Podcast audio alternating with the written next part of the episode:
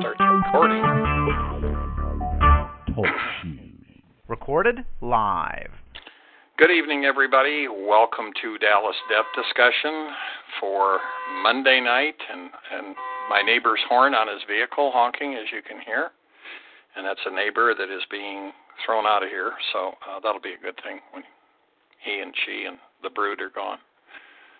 But anyway, I'd like to welcome everybody to Dallas Debt Discussion for Leap Year Day of 2016. It is the 29th of February, what's left of it, and we get an extra day this year. I don't know if everybody likes that or whether you like being shortchanged. If it gives me an extra day for something, well, hey, I'll take it. But it is Monday night, and we're here for Dallas Debt Discussion. Keep in mind that I said discussion because what we talk about here is not legal advice. We don't know anything about it. We don't know how to give it. We don't know really what it is. Craig Perry and other attorneys know what it is. They're the ones that deal in legal advice. We don't. So if you're looking for legal advice, please go find a bar licensed attorney and get your legal advice there, because that's the only place you can get it. You won't find it here. We discuss various situations. We discuss various people's cases, scenarios. We talk about the consumer protection statutes, the value of those statutes, and how you can use those statutes to stand up for your rights and use the courts along with those statutes. So, with that said, we always start with good news, and we will in just a minute. But when you come on this call, you are muted. That's by, or unmuted, excuse me. That's by design. And if you are going to be making any noise, whether you know it or not, I would like to have you muted, because some people make noise inadvertently. They don't do it intentionally, but they still make noise, and they interrupt the call, and it makes it harder for people to hear the discussions we have. So I ask everybody to mute your phones using star 6 when you come on the call. It's very simple, star 6. That'll mute you. I can see if you're muted using star 6 right on the board. So if you aren't, and there's noise coming from your line, guess what I'm going to do? You got it. I'm going to mute you. And then you may not be able to unmute yourself to talk. So that's a possibility. But anyway, we always start with good news. The reason we do that is because we need to hear about the successes, the good things that are happening with people. Unfortunately, we hear enough of the garbage out in the media, our so-called mainstream media. And we need to hear about the successes of things instead of all of the crap. So with that said, I am going to start with good news, and then after that, we will go to taking questions and answers when I announce that. And to put yourself in the queue for that, all you have to do is hit star 8 on the keypad in your phone. I ask that you please have yourself muted using star 6 before you do that. That saves me a step. All right, with that said, do we have anybody that has any good news tonight?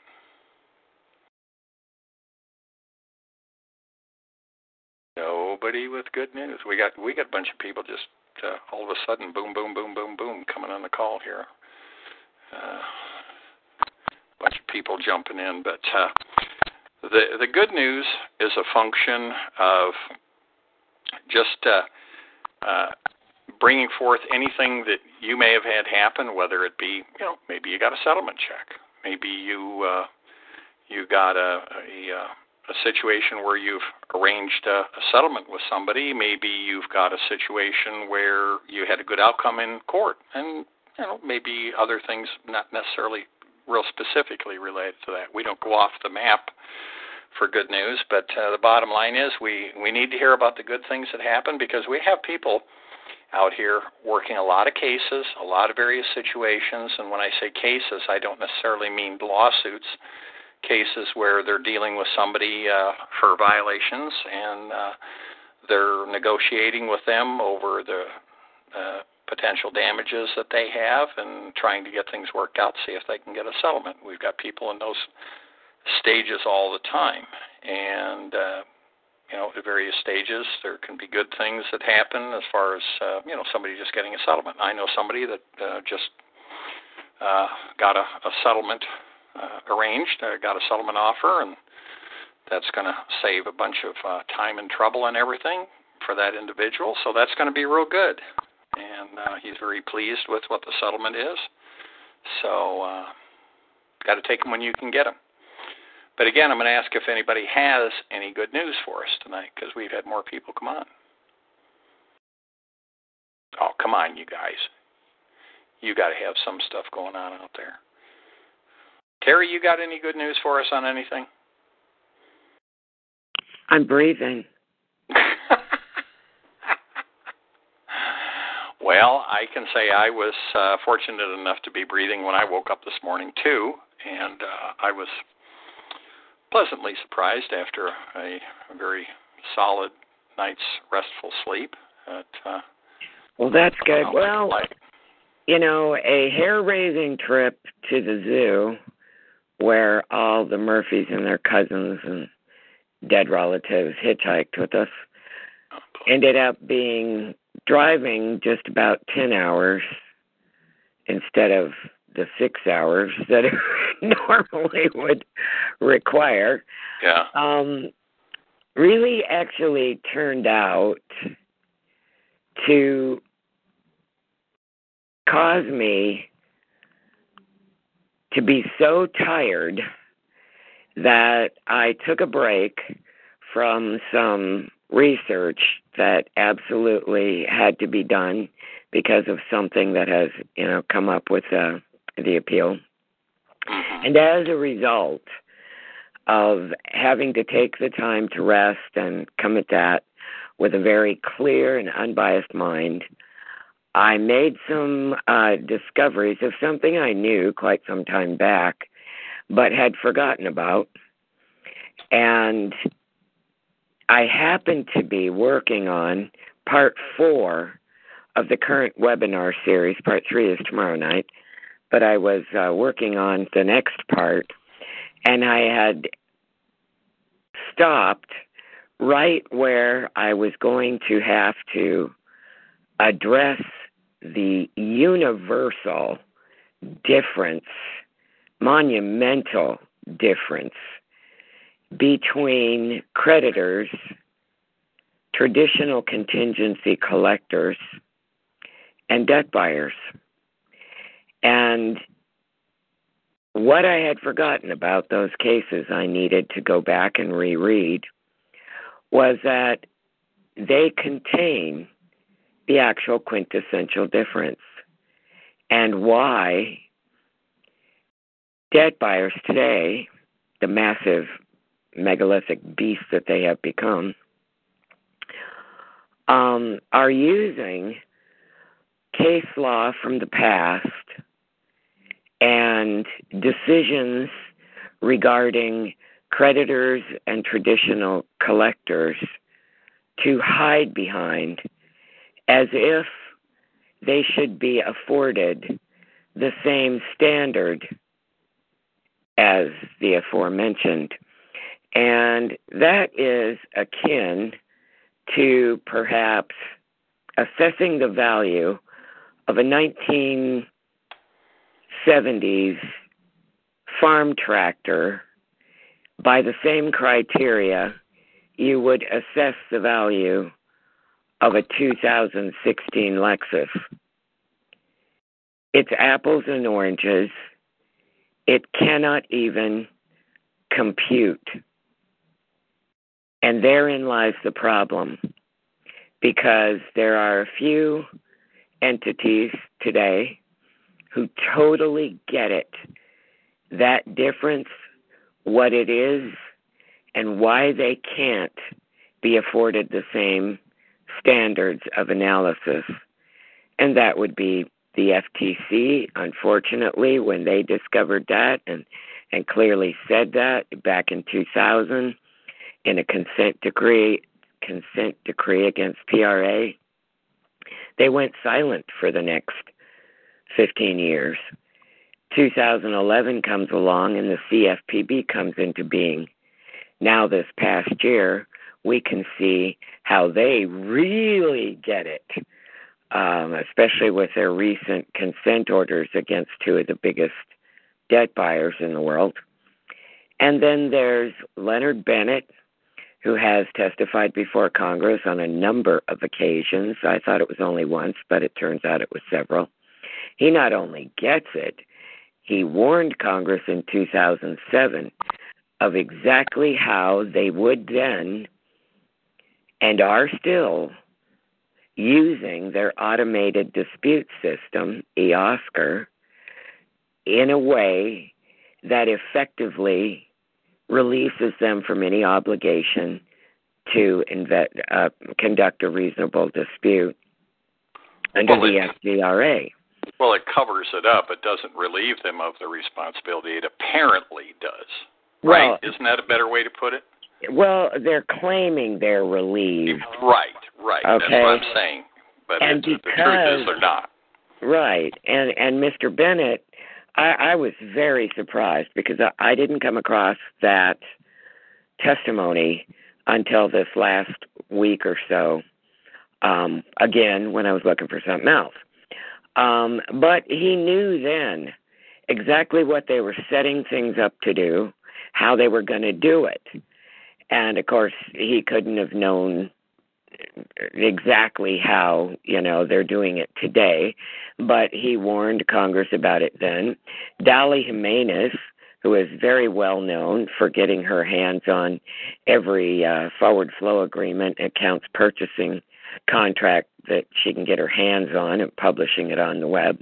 Mr. Peter Holland, who has written some incredible white papers on the subject. And that's about it.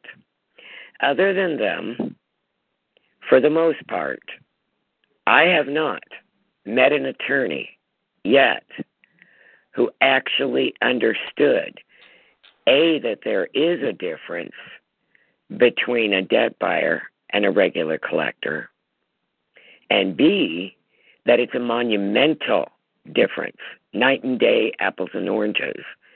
So the lawyers and the courts don't understand it either. Not a surprise. No, it really isn't. And for that reason, the debt buyers have slid right through, and we all have to remember that back when the FCRA was first amended in 1996, and then again by FACTA in 2003, debt buyers were just a blip on the radar. It wasn't until, the financial meltdown of 2008 that they became huge megalithic beasts. And they were really on the scene and of particular concern to all of us as consumers and the courts. So the FACTA amendments and the 1996 amendments, which made furnishers liable as well as credit reporting agencies under the FCRA, it wasn't foreseen what we would be dealing with today. So we have a lot of work ahead of us to educate both consumer attorneys out there and the courts on the difference and why they have to be dealt with by a different standard. And that's what I've been doing today, working on that. Yeah, I know you've done an awful lot of digging on that. Well, and you're going to be presenting some more very, very good information on dealing with the FCRA, and that's tomorrow night at 8 o'clock. Right. And well, you got to be – no, that's not on Blog Talk. That's you have to be a member for that. And, of course, when I say member, that's a member of Jesse's website. And, boy, you can get in there for $1. You can get in there for $1 right now for the first week. You can check it all out, and then after that, it's $49 a month. And you have a 60-day money-back guarantee. So you're no risk. So, and the cases that I'm referring to, I'm not going to go into that right now, but I will go into details of exactly what they are, what that standard is that is being wrongly afforded in Part 4, which will be 2 weeks. It'll be 2 weeks from tomorrow night.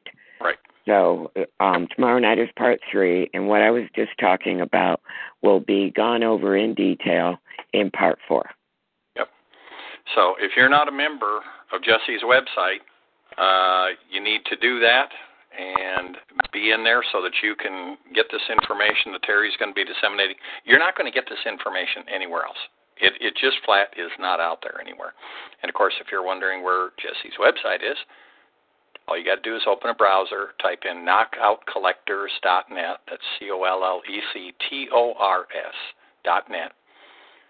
And it'll take you right to his website. And again, it used to be $99 for the first month, $49 a month after that. He's lowered it right now, and I don't know how long he's going to keep it there, but it's $1 for the first week, and then it's $49 a month after that. So bottom line is, if you're not studying that material and utilizing this stuff to stand up for your rights, well, I don't know what to tell you. You sure don't have the whole story because, again, that information is nowhere else. It's not been compiled and available anywhere else on the web. So that's the only place you're going to find it. And that's not to sound real big and important. It's just a fact. You're just not going to get that depth of research. Terry has buried herself in the FCRA here for the last several years and has become a virtual expert in it and knows more than most attorneys do. I don't think there's but a handful of attorneys possibly in this whole country that know as much or more than she does about the FCRA. So with all that said, one more time, I'm going to see if anybody has any good news, and if not, we're going to go to Q&A. You don't have to raise your hand for good news. Oh, man. Everybody's just purring along with their situations and cases. Well, if nobody has good news, then we're going to take questions and see if we can help some people tonight because we're all about education. Star 8 is the way that you raise your hand on this board, and we'll take the callers in the order that they raise their hands. And our first caller tonight is Ohio, and I had to mute you and unmute you because you didn't mute yourself. I'm sorry. I ought to get the wet noodle out for you. You've been on here long enough. You ought to know that. But I was the first one. You didn't give me a chance to mute. No. You got to mute before you get on the board. Well, remember, my phone has its own mute. Yeah, so I know, but it doesn't satisfy the board. I have to mute you on the board. That's what I'm saying. Mute yourself with star 6 first. Then hit star 8, and then leave your phone alone, because if you keep pushing buttons, it's going to screw up your deal for putting you in the queue, just so everybody knows. Okay, anyway, what do you got for us tonight, Christine? I remember the last call I was on, I was talking about those ACDVs, and they had draft written over them. Do you guys remember that? Right. Okay, I did my motion to strike, and now we have 3 affidavits from the same little individual here that they have all changed. Every time I find something that I can, strike on, they come in with another affidavit to correct the previous affidavit. Cat and mouse. Well, okay, maybe true, but how can you correct something you've actually signed under oath? And then because I caught you, correct it in another time. It depends on what has changed. If they change the facts, then there's a problem. Because then there's discrepancies, okay? If they just change, like if somebody forgot to put certain information in the affidavit that was necessary, and they do another one and they include that, maybe certain language or whatever, then that's not a contradiction to the previous one, right? It's just an addition. But if on the first affidavit they said the car that ran the stop sign was blue, and then the next affidavit they say the car that ran the stop sign was green, there's a problem.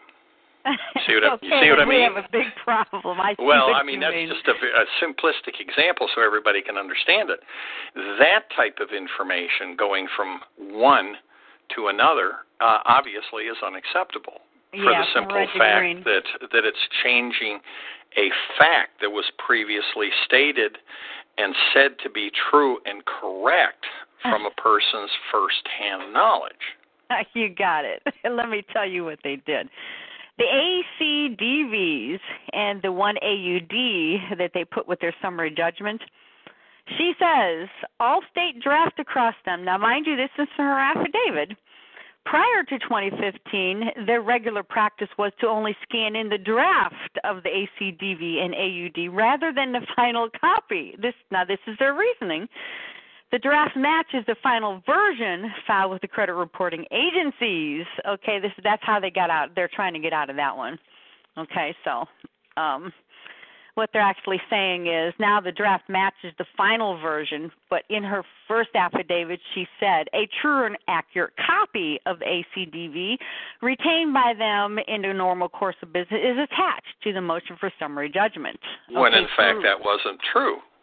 Well, there you go. Okay, I just want to know, am I right? I caught them, right? 3 times, not 2 times, but 3 times. 3 different affidavits. Well, if they say it's a true and correct copy of the ACDV or the AUD that was sent, and it's something different with draft on it, it's not a true and correct copy of it. No, it may be similar information, but it's not a copy of what was sent. But wait, in her affidavit, she says that the draft matches the final version. Wait a minute. Where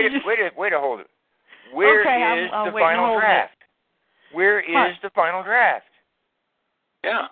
Well, they don't have it, she says, because prior to 2015, their practice was only to scan in the draft, not the final copy.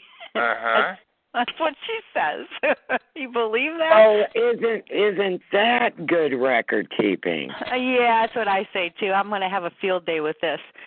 Okay. Yeah. I mean, at what point, and I'll tell you the rest of some of the other things she did in this affidavit. Let me ask you, at what point is there sanctions available here for them doing this? Don't go there. No. Forget sanctions. You don't need that kind of battle on your hands with what you've had already. Leave that alone, please. I know it. I got enough here to straighten out. That's right. Okay. Now, another thing that they did was she lied. I have 3 affidavits from this same girl. Okay, the first one, she's an operations manager since 2014. The second one, she's a compliance officer since 2014. The third one, believe it or not, and I put the corporate officer argument in there to strike her affidavit because she's not a corporate officer. Now, guess what? She's a corporate officer in the third affidavit. You believe that? She's now a corporate officer. What office does she hold? She was as a corporate officer. What office does she hold? Chief compliance officer. That's not an officer. Okay, no. Jeff, I agree with you. Right. But since when? Well, 2014? She says, no. She says when she became a chief compliance officer on February 15, 2015, she received a promotion. Wait a minute. She was an operations manager. Okay.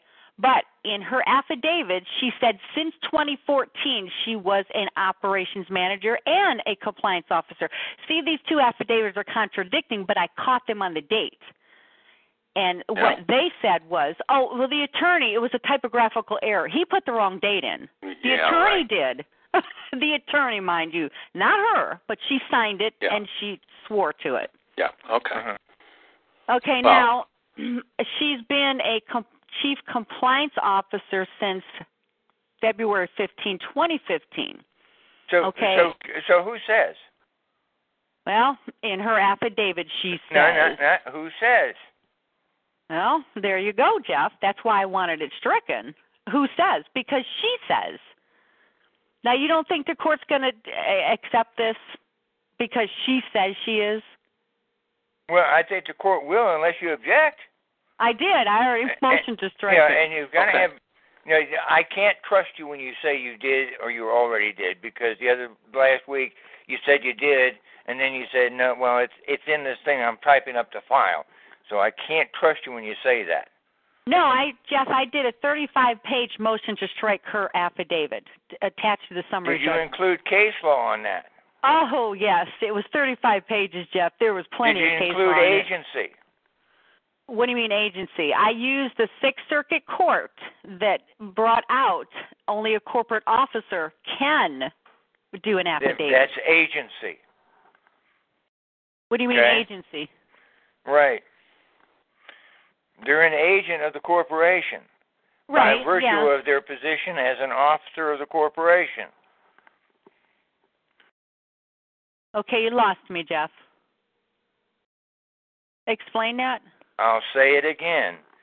They are an agent of the corporation by virtue of their position as an officer of the corporation. They can commit the corporation. Okay, yes, that's exactly what I said in the motion. An agent can commit the corporation. Somebody who is not an agent cannot commit the organization. Right, and I even put Black's Law Dictionary definition and explained to them how she's not a corporate officer. But hold on now. In this affidavit, she says she is a corporate officer. And I'm telling you, she says she's an officer. No, she says corporate officer. That's not a corporate officer.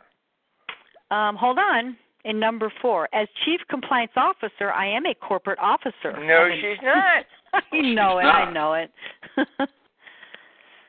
And that was also handled in the same case that said the Sixth Circuit said. Right. By virtue of the title of their position. Right. And that's exactly. I actually copied and pasted that into my motion to strike. Right. So I used exact wording. Bamthro versus Walmart? Yeah, that's the one. He's trying to discredit that because, you should hear the stuff that's in this. Okay, now, I filed a motion to strike the first affidavit summary judgment. We need, we got other callers here, and we can't get into handling your case, Christine. Yeah. No, what is your question? That's what I'm getting to. I filed a motion to strike the first affidavit to the summary judgment. The second affidavit is actually filed with their response to the opposition to my motion to strike. Now, they say it's in support of their opposition to my motion to strike. Should I file a motion to strike this affidavit too, or should I just argue against it? I've never run into this. Isn't that going to require a reply, David? No. This is my next step is a reply because the motion strike was mine. They did their response. Now I do a reply. Yeah. Okay. Well. I mean, what's the procedure for that? I've never ran into this where they file another affidavit that's actually supporting. Well, not supporting. It's contradicting their one to the summary judgment. Well, but you have to go and argue it. Okay, you have to do your motion to strike it. Strike this second affidavit. Well, if you think it's improper, what else would you do? Well, just argue against it. See, that's what confuses me. How do you argue against it? In my reply. Okay. I mean, what's the best procedure to do? Do you want to take one punch or two? No, I'm taking as many as I can. Okay, then you want to move to strike it, and then you want to argue against it also. If they strike it, then they can't look at it in the arguments.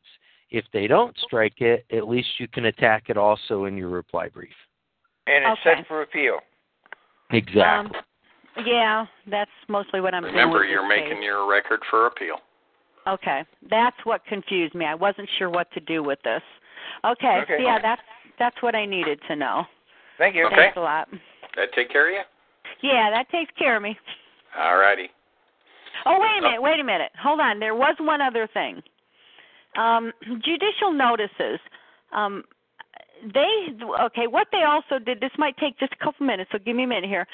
In their summary judgment, they filed, I did a bankruptcy, and they filed some records from the bankruptcy courts attached to their summary judgment. Now, the affidavit in support of the summary judgment never mentioned those exhibits that were filed from my bankruptcy. Okay, so I motioned to strike them. Okay, now he says that the court can judicially notice them without them being certified because they weren't certified copies, and she did not reference them. They don't have to be certified copies. Right. From a court? No, they don't have to. If they're in the court record, they're recognized as being authentic and substantial. Yep. If the court looked at them in another case.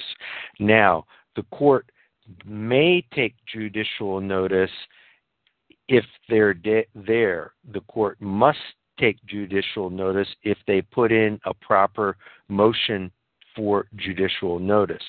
So you need to look very carefully at what they did. If you get a judge that doesn't like the type of case you have, he may choose just to look at it regardless of what they did. But if you got a judge that you're really looking at for procedure-wise, unless they properly motion for the court to take judicial notice, the court might not look at it. Okay. Either way, that way you'd have it set up for an appeal that the court looked at it. They didn't, they weren't noticed properly. They were. It was something that was irrelevant and immaterial to the matter at hand. We don't know all the stuff about your case. You do. You have to think of all the angles. Okay, that's what confused me also, because they did not file a proper judicial notice, and they weren't referenced in her affidavit, but they came back and said that the court can judicially notice them. Okay, but wait a minute, I'm thinking, don't you have to tell the court to do that? Normally you do a motion for the court to take judicial notice.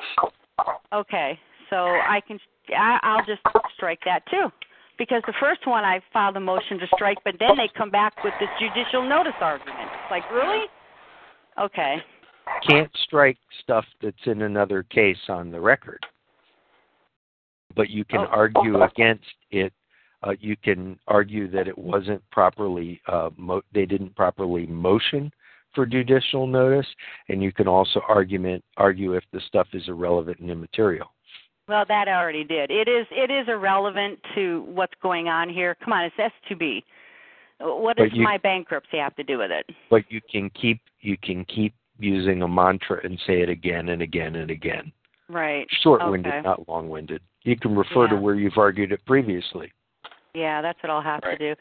All right. Yeah, that was my other one that I just came to mind. But that's it. Okay. Thanks a lot, guys. All righty. Thank you. Okay, we're going to go to Calico. Good evening. Hey, Dave. I got to ask you a question. I got from the IRS, it looks like FIA Card Services did a cancellation of debt. Is it too late for me to file a 3949? No, you can file a 3949A at any time. Okay, now, can I go ahead and send, because I have been through paperwork, this could have gone back to 2010 or 11, but can I go ahead and send a debt notice? Well, wait a minute, you got a notice? Is I that got why a you're notice. Asking about this? From who? IRS. It says that they... Oh, okay, so they're saying that there was a 1099 issued on that, and they're saying you owe income on it, right? Yes. Yeah. Do a 3949A. Okay, but now can I do a debt validation back to FIA? Because I can't. I have been in here all weekend. I can't. No. Okay. So I just go ahead and file a 3949. I wouldn't do anything with FIA because did you dispute it before? You know what, Dave, I have been in here all weekend looking for anything that matches this. I can go back to 2010. That's when we were doing all the administrative junk. But I can't find anything that matches this. So don't send them anything and just send. Now, do I have to send the tax? Because I have to get back to the tax. Well, if I were in your shoes, I would file a 3949A. Okay. And I'd say it was a disputed debt that was never validated. Right. Now, here's the question. They're asking me to send this 3949A to California. That's Fresno. Where it goes. That goes to Fresno. Now, do I have to give these tax people a copy of that? Well, it wouldn't hurt. It wouldn't hurt, yeah. You could, all right. Yeah, have copies. I give it to them.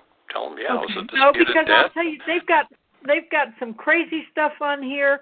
They have my Social Security. If I got this much money from Social Security, I'd be a little happier. I sat here last night and I pulled up what Social Security sends me. It does not match this figure that they came up with. Well, then you got to, make your arguments. I mean, that's the way it works. I have to call them tomorrow. So anyway, I'll tell them that I will send them a copy of this. Do I have to do that certified for the 3949? I would send it certified. That way you have proof that they got it. Okay. Don't bother with the green card. Just send it certified. No. I'm not going to do the green card. I'll just do the white and whatever. So they won't sign the green cards anyway. You know what? You can't read what they signed anyway. I could put my cat in there that said she signed it. Yeah, that's why you go and get the salmon color form from the post office. Right. Now, all you got to do is just send it with the regular certified mail. It's cheaper, and that shows that they got it. And away you go. Okay, will do. Thank you. Okay, you're welcome. Have a good night. You too. Thank you. Okay. All right. If other people have got questions, this is where you hit *8 and raise your hand. That's why we're here, to answer questions and help people with their situations. And, it looks like we've got a lot of people that know an awful lot of answers, because we don't have any people asking questions tonight. And that just slays me, because I know that there's all sorts of information that all sorts of people that are on this call don't know about. And if you've got questions, do you think we're going to use mental telepathy to answer your question for you? The answer is no. I don't do mental telepathy. So the bottom line is, if you've got questions, and especially for new people, if you got questions about what we do, about various things, ask the questions. The stupid question is the one that you don't ask, because you don't get the answer. Now, we may not know the answer, and if we don't, we will be more than happy to point you in a direction of a place where we believe that you will likely find the information that you want, because we don't throw a bunch of fluff and BS at you if we don't know what the answer is, to make it sound like we're really important and we're really knowledgeable and, we know it all. No, we don't know it all. We collectively have a bunch of experience in litigating, myself included, in the federal court, but that doesn't make me an expert, and I don't hold myself out to be any kind of expert at all. None whatsoever. So if anybody's got questions, *8 is the way you put your hand up. And with that said, I'm going to mute California, and then I'm going to unmute them so that they fall out of the queue. And I'm waiting to see if that happens here on the board. Now, see, this is why I ask people to do this. Okay, California, you are unmuted. Go ahead. The Dave Mack attack. Oh, what's up, Weehaw man? What's up? Hey, I've got the moon maybe, but the sun's long gone. There you go. It was a beautiful day though. Oh, it's here. It was like 78. It was unbelievable. Yeah, it's about. We were low 70s. It was just gorgeous. So, what do you got tonight? I was browsing through some, just trolling the internet, looking for deed of trust stuff. And I found this bankruptcy case out of the Northern District of California, and I was reading a motion. It was a motion to dismiss an adversary complaint that got removed out of state court. And I read this one sentence, and it kind of set me off. And I went back into PACER, and I recapped everything I thought I could. And I couldn't find in the decision, I couldn't find any case law that backed it up. But whoever wrote the opinion said that a party in default cannot enforce a deed of trust. And that just seemed weird to me. And as I said, I couldn't find any case law to back it up in the decision. I went back through the docket, and I really couldn't find anything. A party in default cannot enforce a deed of trust. Yeah, that's what it... Let me see if I can... I think I have it up on Windows. The case is in R.E. Turner. And when, like was I said, when was this? What do you mean? What year? Yeah. 2012. Okay. Also, something fairly recent. Yeah. And this is page 11 of the decision, and they haven't even really got into it yet. It's a 26-page decision. It's actually, you know what? I'm sorry. This is the bankruptcy appellate panel of the Ninth Circuit handed down this decision. Let me see when it was decided. Filed June 2nd, 2015. So this was just, 7-8 months ago. And it kind of goes through all the regular stuff. And but on page 11, right at the top. What was this about? It was just somebody filed bankruptcy and there was a foreclosure going on? Is that the general situation? Yeah, I believe so. Okay. They filed a complaint in state court after the bankruptcy got filed, and then it got removed to the bankruptcy court. Okay. Who removed it, and who are they? They are, hold on. Let me scan back up here. I was going to say, was it the homeowners being foreclosed on that filed the suit in state court? Yes. It was Wells Fargo Bank, Citigroup Global Markets, USA Bank, N.A. as trustee for the Citicorp Mortgage Loan Trust, blah, blah, blah. Yeah, okay. And they're the ones that removed it? Yes, yeah. They're the the removal is on PACER. Okay. Yeah, the removal has to be done by the defendant. So, yeah. So the people being foreclosed on filed a suit in state court after the bankruptcy had been filed. Yep. They filed the BK, then they go into state court to go after the defendants, and they remove it to BK court, to federal. Yeah. Okay. And BK court dismissed it, and then they appealed it to the BAP panel. But back to my original comment is, I've just passed it, dang it. Literally it's 8 words. And it just says, further, a party in default could not enforce the DOT. Well, you need to see what they were talking about previous to that to get begin to get the context of why that was there, because that's pretty odd. Well, that was standing by itself. It's like, well, wait a minute, that doesn't make any sense. Yeah, and then I scanned through. Go ahead. It does to me. It was just a weird. It's like I just caught it out of the corner of my eye, and it just didn't make any sense. It does. Okay. Well, Jeff, you want to enlighten us, or do you want to play games? Yeah. Well, I'm just waiting for a pause. Well, pause. Okay. Back when I was in college, and I had to take 3 law courses, one of which was contracts. If the contract was breached, the contract ceased to exist. Don't know if that's the same way it is now, but I suspect that it may very well be. Well, that's an interesting one. Okay, you got a contract. Jeff loans me $10, and I'm supposed to pay him back $1 interest. Okay, and I'm supposed to pay it by February 28th of 2016, and I haven't paid him, and it's the 29th. Does that mean that that contract no longer exists today? It means the contract doesn't exist, but you have to go into court in order to enforce the terms of the contract and have the court enforce the terms of the contract because you can't.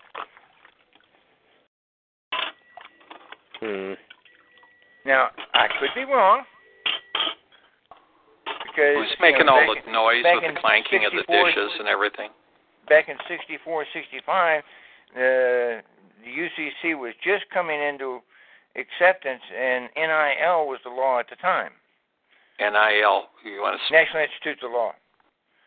It was their published commercial law was the law that was being used for contracts, and it was being supplemented by the UCC, and all the states hadn't ratified the UCC at that point in time.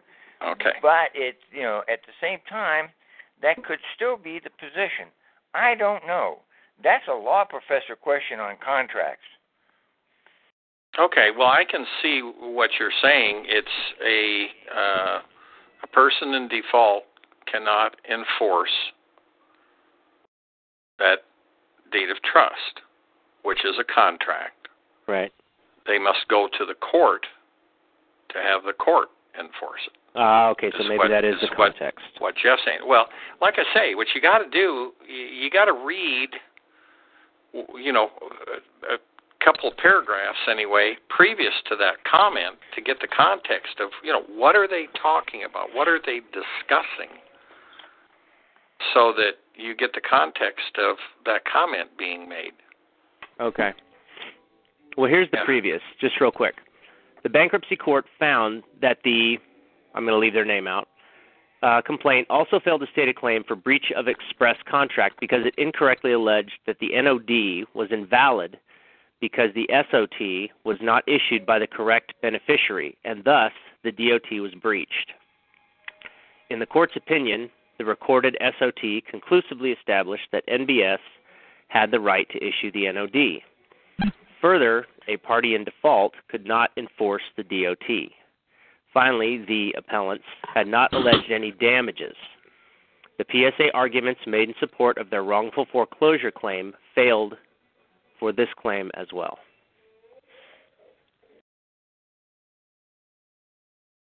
Yeah, that sounds an awful lot like what I just said. Yeah. Okay. Now, keep in mind I'm not a contract law professor. And I could be very mistaken.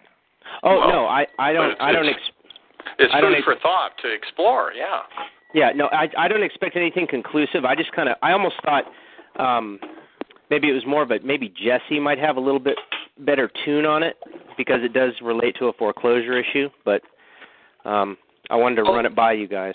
Yeah, that would be an interesting question to ask Jesse sometime on a Tuesday night. You know, tomorrow night Terry's doing her webinar. Oh, yeah. You know what? Tomorrow night won't be the time to do it. But. Yeah, no. Maybe I'll put it on the forum and put a big thing like, "Hey Jesse, here's a question for you." Yeah. But no, that's it. That was my only question, and I'll let someone else come in. All righty. Bye. Thank you, sir. All right. Let's go to Debt Begone. I gotta see about muting you and unmuting you. Oh. Hello, Debt Begone. Is that Marsha? Sharon? No, that's Sharon. Sharon. Yes. Hi. You got to quit playing with your buttons. No, yeah, I was muted, and then it said you're muted and unmuted, and so playing around with the buttons. That's the problem with the board when people don't mute themselves. No, I was. Yeah. Well, no, actually, you weren't. But anyway, go ahead. Okay. I got an extension of time for my motion for summary judgment, so I have 4 weeks additional. So. Take me to the beginning of April. So, and I also double-checked to the court. I can do discovery. You can do discovery? Yes. Well, you don't have enough time now. Right. Why? For 4 weeks is not enough? You have to propound discovery on them, they have 30 days plus 3 days mailing before they have to respond.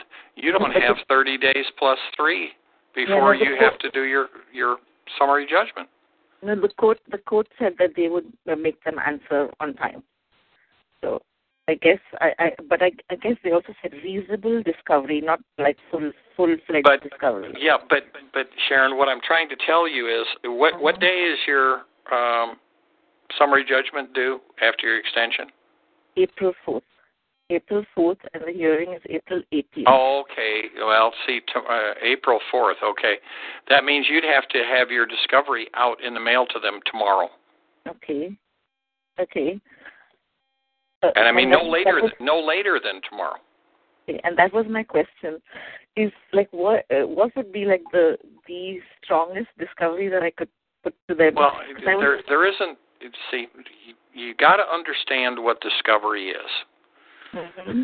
Discovery is where you can go and you can make them produce any evidence they have about certain things. You can send them requests for admissions. You admit that, you ran into, a black Cadillac on such and such a date at such and such an intersection. They either admit or deny, okay? Then you have interrogatories. You can ask for information about various things. Then you have production of documents. That means production of documents and things, like maybe recordings or documents pertaining to this or that they have. But the problem that you have here, and I want you to be aware of it, is that let's say you propound discovery tomorrow, okay? You're not going to get your answers back. They don't have to get them back to you. They don't even have to mail them until, it'd be 30 days plus 3. See, it'd actually be 33 days. Okay, so let's say that they wouldn't mail them until April 2nd, and maybe you get them on the 4th or the 5th. They're doing e-filing, so it'll probably be on the system. No. There isn't any e-filing with discovery. That's in paper form. They have to send it by. That's the reason I couldn't find. I've been searching everywhere for somebody's discovery, and I can't find anything on PACER, so that's the reason, because it's not supposed to be. No, that's why discovery isn't filed into the court case. Oh, wow. That's all done outside the court. Okay. And this is why we wanted you to go through John's presentation on discovery. Yeah, and if you had done that, you'd know that. Oh, I didn't do that. In fact, that's when I was on the call. I want to talk to John, because John said that he has a similar case to mine, and I want to read up on his case. But if the discovery is not on public record, then I won't be able to look at his discovery. John is on the call. Yes, I heard him there before. It's all in the webinar. In the webinar. Okay. It's all been, stripped down, but the stuff is there. It's all in the webinar. Okay, and it says discovery, like the webinar says discovery? Yeah. There's a whole series of webinars on discovery. Discovery isn't just one little thing that you do. You have to understand the whole thing. You should have been studying all this stuff already. I know. You can't wait till this point in time and then get discovery done tomorrow. Right. We pointed you in that direction 6 weeks ago. No. Yeah. No, I've been answering my motion for summary judgment, so I have that, it's their draft, whatever the girl's name said, Christine said, I have it in draft form. But then I called the court and they said, yeah, you can do some reasonable discovery. I'm like, okay. So now I have to do reasonable discovery, I guess the contract, because that's one of the main things. Yeah, but see, here's, Sharon, I want you to understand the position you're in. Because you have waited to this late date to pursue this discovery, right? by the time you get your answers back, mm-hmm. you aren't going to have any time to look over those, figure out what you have, how you can use them with your summary judgment and incorporate them, right? Because you don't have enough time. But you know what? I wasn't allowed to do discovery till February 22nd anyway. I got some motion for summary judgment on February 22nd, and I wasn't allowed to do any discovery till then. So my discovery only started after February 22nd, then I kept calling the court, and now I got the date extended, you know, on Friday. This is just absolutely bizarre. Don't you guys think, John, Terry, yeah. Jeff? Yeah. I've never heard of anything this convoluted and nonsensical. Okay, yeah. let's back up a second. This is in uh-huh. state court? No, it's federal. District. Okay, uh-huh. This is in federal court, and you didn't have a scheduling order or anything in the case? No, I went to court for the scheduling order, and the judge said, oh, they're going to file a motion for summary judgment. And they were actually arguing that the FDCPA didn't apply and the FCRA, they were accepting the FCRA. And before we knew it, the judge said, okay, let them both file for summary judgment, and we're going to stay everything. The scheduling order discovery will stay till the motion for summary judgment. Well, Sharon, under Rule 56D, I believe it is, mm-hmm. you are entitled to do discovery or mm-hmm. else they're precluded from summary judgment. But you have to motion the court to that effect. You can get mm-hmm. a continuance from the court considering the motion for summary judgment until you've had time to do reasonable discovery. But you have to motion for that. Okay. Okay, so I'm going to propound whatever discovery I can on them. And can I do it in piecemeal or the whole thing in one shot? Like all the requests for admissions and the interrogatories and the production of documents all needs to go out in one time? Here's the problem you run into. Mm-hmm. That, you know, the way you are right now, they can drag their feet, give you a load of crap for answers, and you won't have time to compel better answers. You're going to have to jump through hoops for the court to grant you more time. You're going to have to move for a continuance. You're going to have to do all this other stuff just to get the court to cooperate, to compel them for better discovery. Mm-hmm.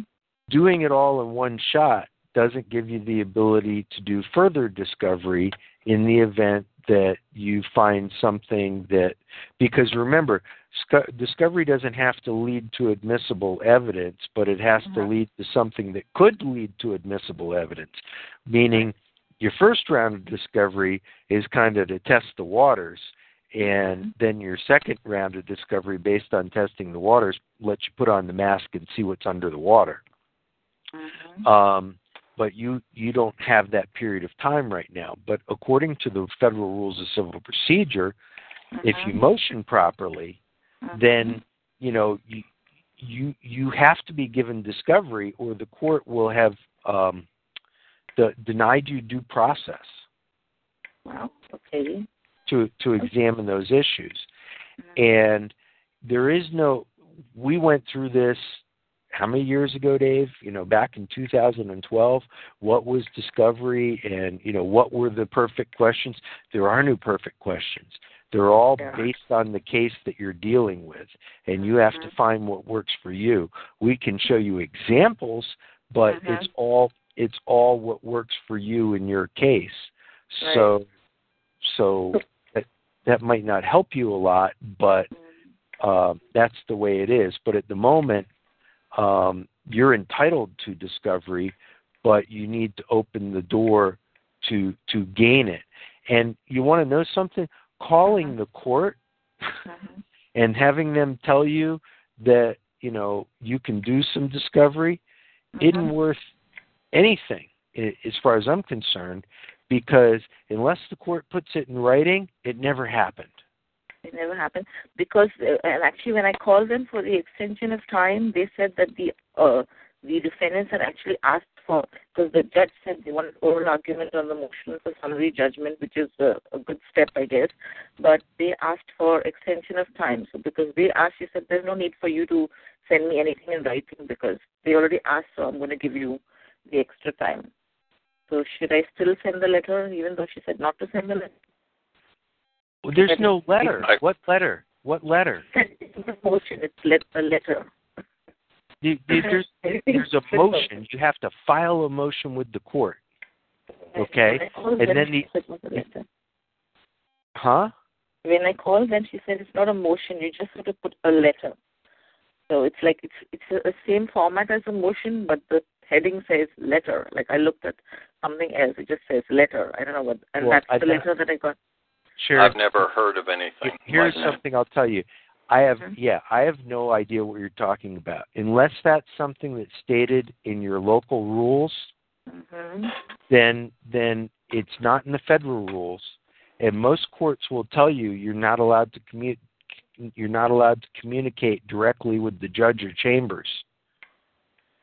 That you can only do things by the rules, which say that, you know, things have to be laid out properly in a motion before the court. Or as Dr. Graves with Jurisdictionary would say, you have to move the court to act. Okay. Anything and a motion is what moves the court. Right. Anything outside of that isn't anything that's appealable to the Court of Appeals. So they could be, you know, all of us have dealt with what I hate to say are corrupt courts or courts run by judges that don't like pro ses or don't like FDCPA, FCRA, and stuff like that. And they'll tell you whatever crap there is, so you screw, hoping you don't know how the rules and everything works, and they just dismiss the case. Oh, wow. Okay. This is what happens. Okay. So now after all of this, should I file them, like the quote the Rule 56D, you know, whatever rule and ask for extension of time already? Like quoting a rule isn't going to do you anything. No, a motion. I guess a motion based on that rule. Should I be doing it right now so I can ask for like 2 months instead of just the 1 month that they gave me? Should I be doing it now or should I wait till? If it was me, I would do my discovery as quick as possible and file the motion also. Okay. But I'd get the discovery out and going first. Right. Yes. Okay. So you're saying, but if I don't need time, would it be too late for me to file a motion for extension of time by the end of this month? Would it be too late? Should I be doing You don't want to wait till the end. You always want to do things sooner. Okay. They don't like people that wait till the last minute. Okay. Okay, so I guess I'm going to put it out and ask for, you know, because I haven't done any. But of course, they also said that I have to do only reasonable discovery to answer the motion for summary judgment because they gave me, you know, their argument was res judicata and Rooker-Feldman and something called entire controversy doctrine. So which is the same as res judicata. So I don't know anything about the entire controversy doctrine. You'd have to look that up. But the Rooker-Feldman and res judicata, there's no discovery that addresses that. It's just simply the facts of the case that address that. So Sharon, without you know talking over David's call, what precisely are they saying res judicata applies to? You know, they had got a default judgment by sending it to a wrong address. So the first time I ever heard of them was when I tried to file a motion to vacate. So all their violations were really while the lawsuit was going on because the state court judge didn't care about my motion to strike, about my request for oral argument, nothing. And they had fraudulent affidavits. First of all, you know, Jeff was talking to somebody else regarding the affidavit and the agency. This person gave an affidavit saying she's an agent of the plaintiff, you know, and then she turned out to be an employee who resigned.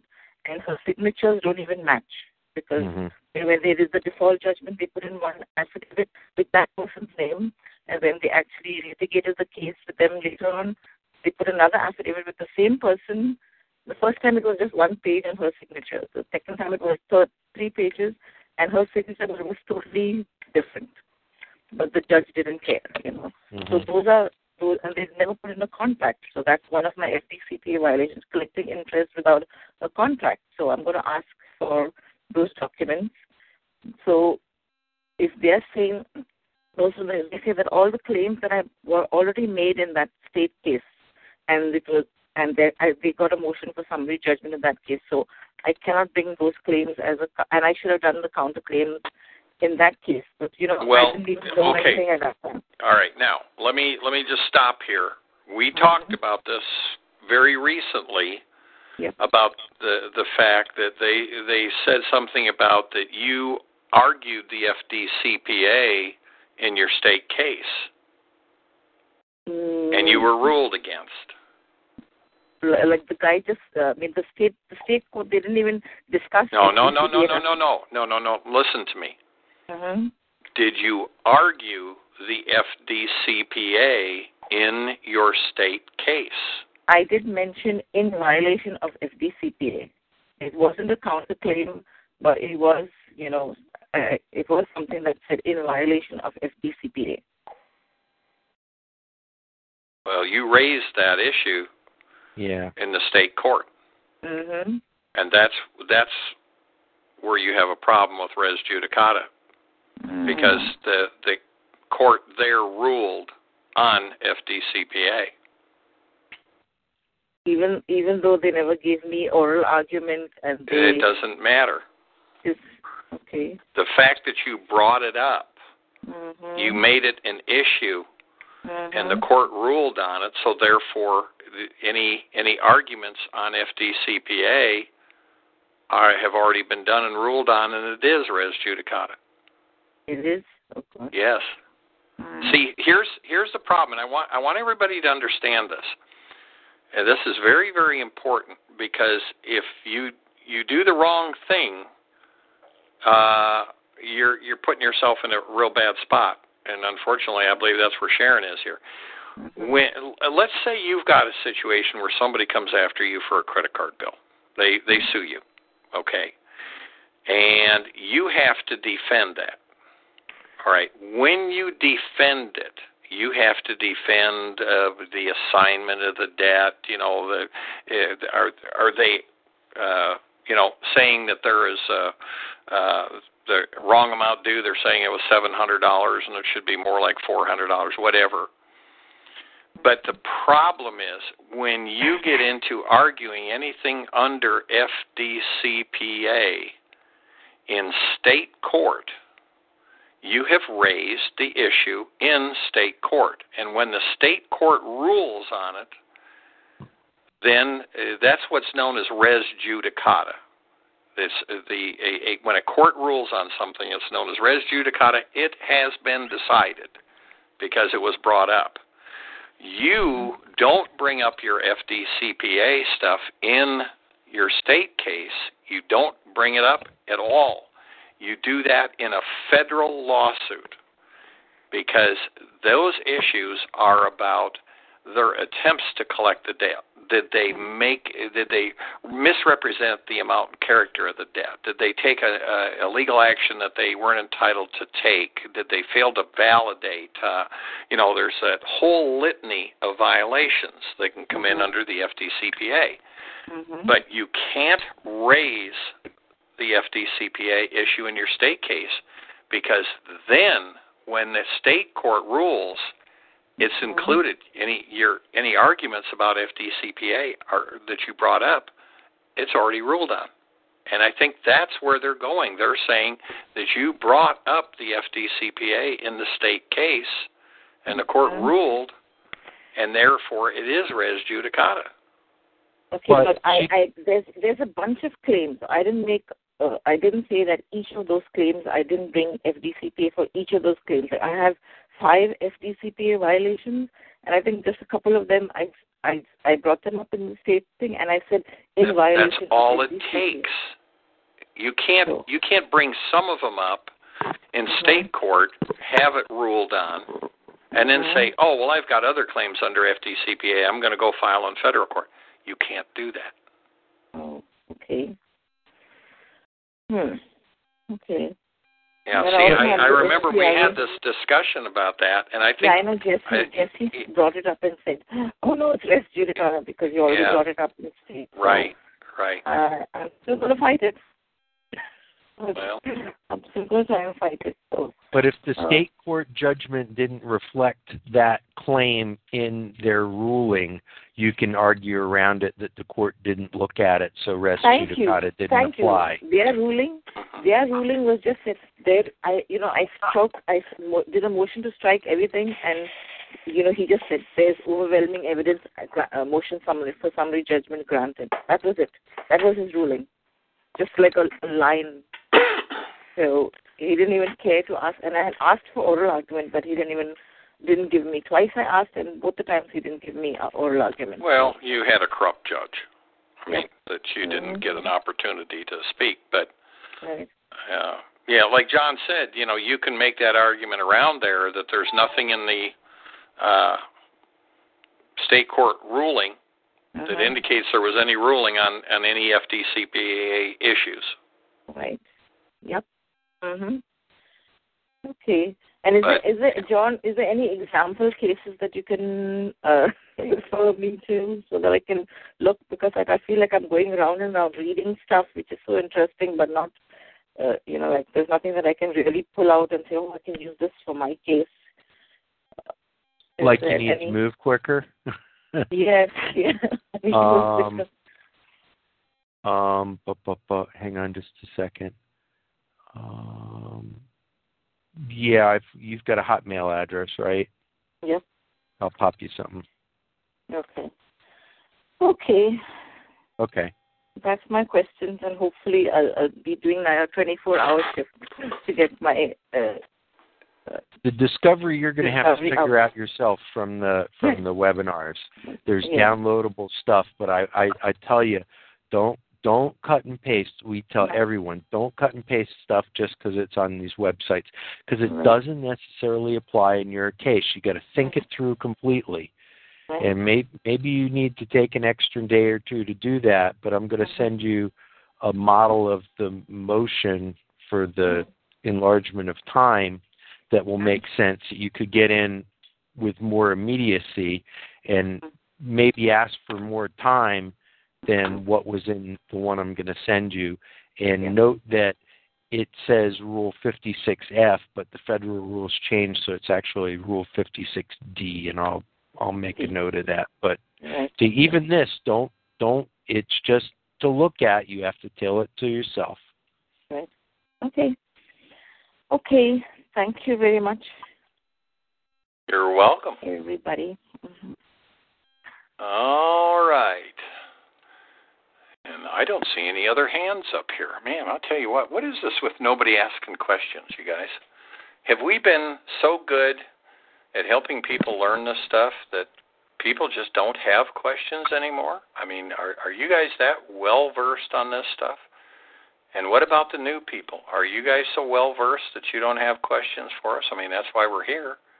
You got a hand up out in California, David. Yeah, I know we do, but I'm just wondering why we don't have more hands up. That's what kills me. I mean, we dedicate this time to help you guys, but, if you're not going to answer the questions, maybe we should start doing a 20-minute call or something. I don't know. I've got a lot of other things I could do with my time. Yeah. I've been doing this going on 7 years. And I'm more than happy to be here if people have questions. But if people aren't going to step up and ask questions and learn, then I can go spend a bunch of my time doing some other things. In fact, all of us moderators don't have enough time in our lives as it is. But we make time for this every week, so it's up to you guys. All right, let's go to California. You have been unmuted. Go ahead. Hey, it's just me again. Hey, me again. Here's a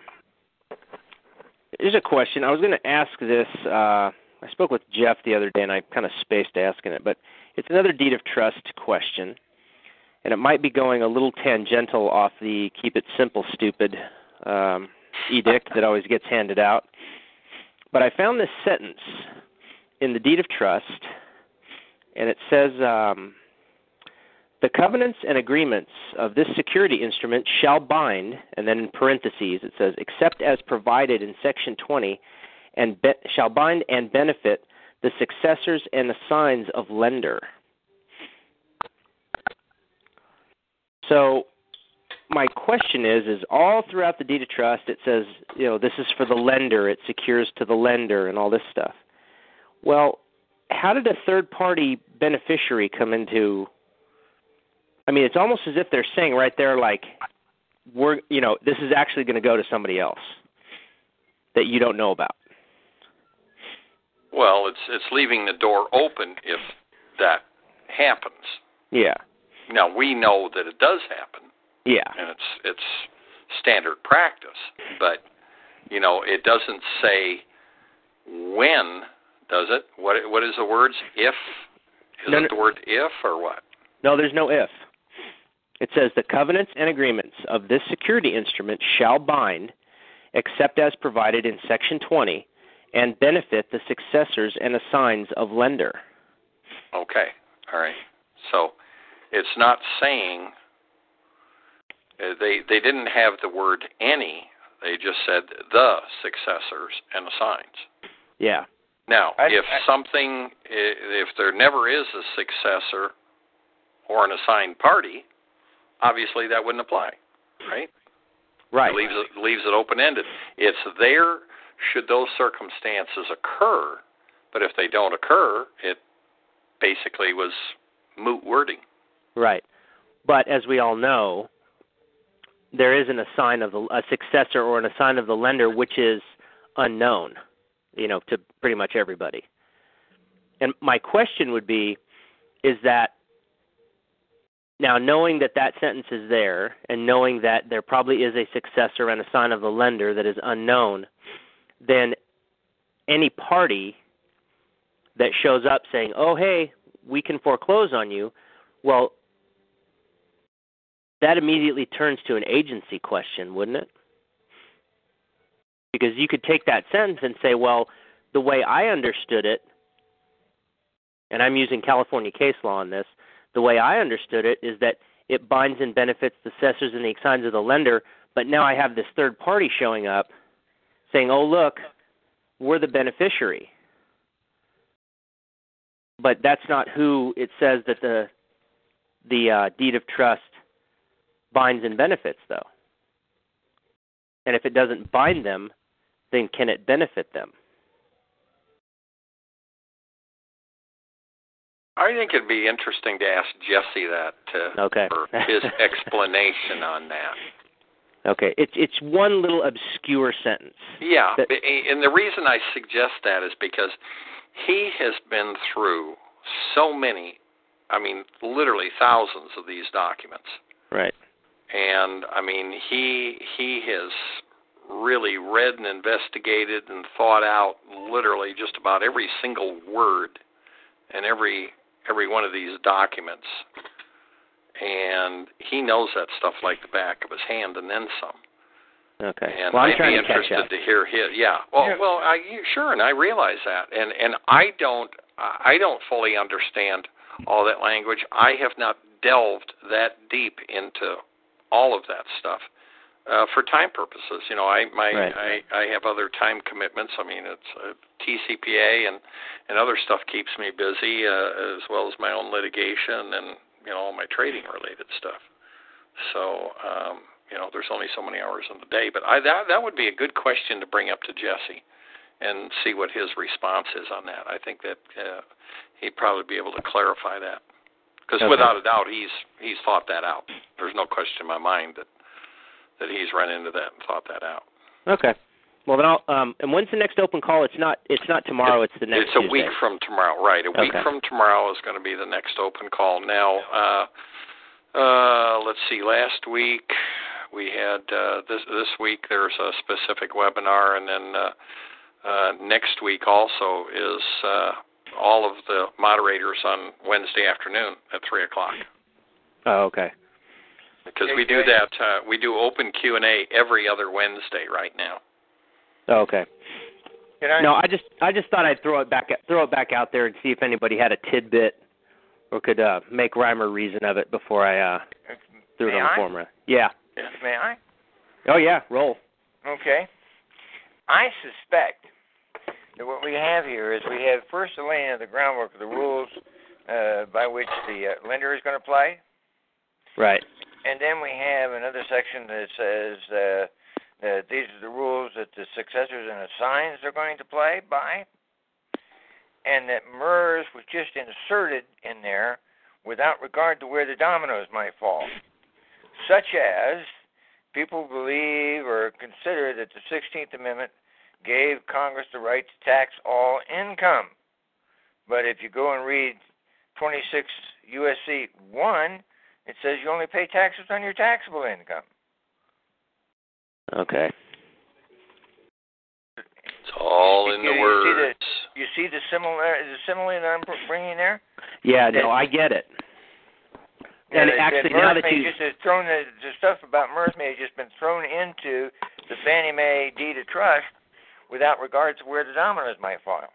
Well, now that you say it, the Covenant 13 says, joint and several liability, cosigners, successors, and assigns bound. Uh-huh. So that does that. And that's what I suspect is going on there. I don't know that, but that's what I would suspect. Okay. Okay. Well, I'll dig in a little bit more, and I'll go back over these two paragraphs in the covenant, and then I'll throw it on the forum. Okay. Just for grins. All right, that's it. Thanks. And come on, people, raise your hands. Hey, I'll tell you what. You know, if people don't want to raise their hands, I've got plenty of other stuff that I can do with my time here. It's just a matter of helping people out if they want it, but I don't push it on anybody. It's up to you guys. Looks like a new person with their hands up, too. Yeah. New York, you have been unmuted. Go ahead. Okay, how you doing, guys? Pretty good. How are you? I'm pretty good. This question is for John. John still on the call? Yeah. Yes, he is. All right. This is about a judgment. I mean, I had a judgment for the last few years, and I tried everything. I mean, I tried to vacate it, and I got stuck with it. So is there another way I'm going to attack this as far as a judgment? Because, I mean, it's still stick, you know, it's still there. Can you say that again? I didn't understand. Okay, I have a judgment. Yeah. I've had the judgment for the last 7 years. I tried to vacate it, and I got nowhere. I had lost. So is there another way I could attack this? I mean, if it's possible. If you do a motion to vacate the void judgment, which, you know, Jeff has talked about extensively, and the court denies that, then you can do a collateral attack through an appeal. Okay. What is the lifespan of a judgment in your state? 20 years. 20? Yeah, it's in New York. It's 20 years. Wow. Now, I have another question for you. Give me a brief overview of this judgment. What happened? Well, please. Yeah, I mean, they filed, this credit card company filed a lawsuit against me in 2009. Back then, I didn't have the information, so I just ignored it. And I left it alone, and I guess I got the judgment against me. And then about 2 years ago, I tried to vacate it. I went to court, and the judge said I was incredible. But so the judgment stuck, you know? He said, the judge said what? I think they said I was incredible, or they didn't believe me. That's what happened. And judgment stuck. Well, let me ask you this. When you went in there to get it vacated, what was your argument? What was the basis of your, you know, why you wanted to get it vacated? It's been a couple of years now, so I don't really remember. I mean, I just know that, I mean, I got ruled against. I mean, they ruled against me, so. Well, but how you approached it has everything in the world to do with whether you might have had any success. Yeah, I know, but at this time, it's, you know, I lost, and I don't know. I mean. Yeah, okay. You were served with this lawsuit, right? Yes. Okay. And you just ignored it. So they got a default judgment. Yes. I don't see any possible way for you to reverse that. Yeah.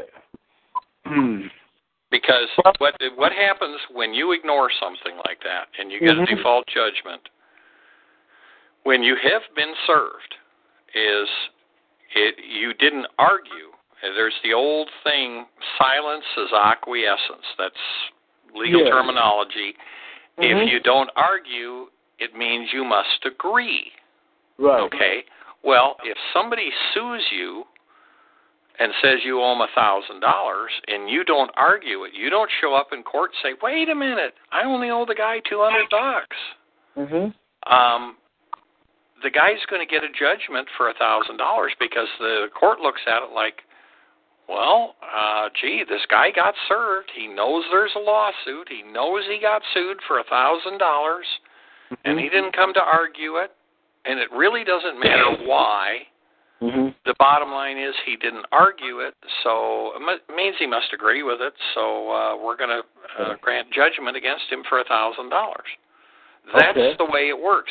But as long as you were properly served and had notice and chose not to defend yourself, there's no way out. How about if you could use like the UCC? No. Everybody'd use that to get out of debts if that was the case. No. Unfortunately, the fact that you were served, you acknowledged you were served, and you ignored it. The judgment is your penalty for, your lack of action. Unfortunately. Oh, right. Okay. All right. I wish I could tell you something different, but it's not going to happen. Let me ask this question. So are they trying to collect on your judgment, on the judgment now? I mean, every now and then, they send me a letter.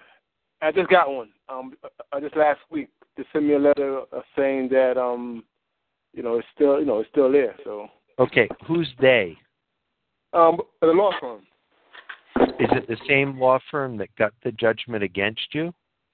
Yes, it's the same law firm. Okay, here's a trick. When they send you a letter, you send them a debt validation letter. Okay. If they don't mail you back a copy of the judgment, you could sue them for FDCPA. Okay. All in federal court. Okay. So what happens is, say you've got some food and someone comes and tries to steal it from you. If you sit there and let them grab at it, they're going to get a hold of it. Okay. But every time they come at you, if you hit them, eventually they're going to back off some, or they're going to think about it twice before they come again. Okay. So with the federal court, when you're suing them for FDCPA, suddenly it's costing them money not to collect the judgment, but for just coming near you. You know what I mean? So that's a very good tactic of using the consumer protection law. Right. I agree with Dave that it's very unlikely that you are going to get this, vacated or whatever. How much money is it for? It's not that much. It's like $1,000 and change. Okay. Well, here's my feeling on the whole thing. You went in there and you did a motion to vacate void judgment, and the court just kind of rushed you off and everything. The next step is, if you've got enough money to do it, is to do an appeal in your state, to appeal that case, because if the appeals court takes it up, suddenly the people that got the judgment against you have to spend money to fight the appeal.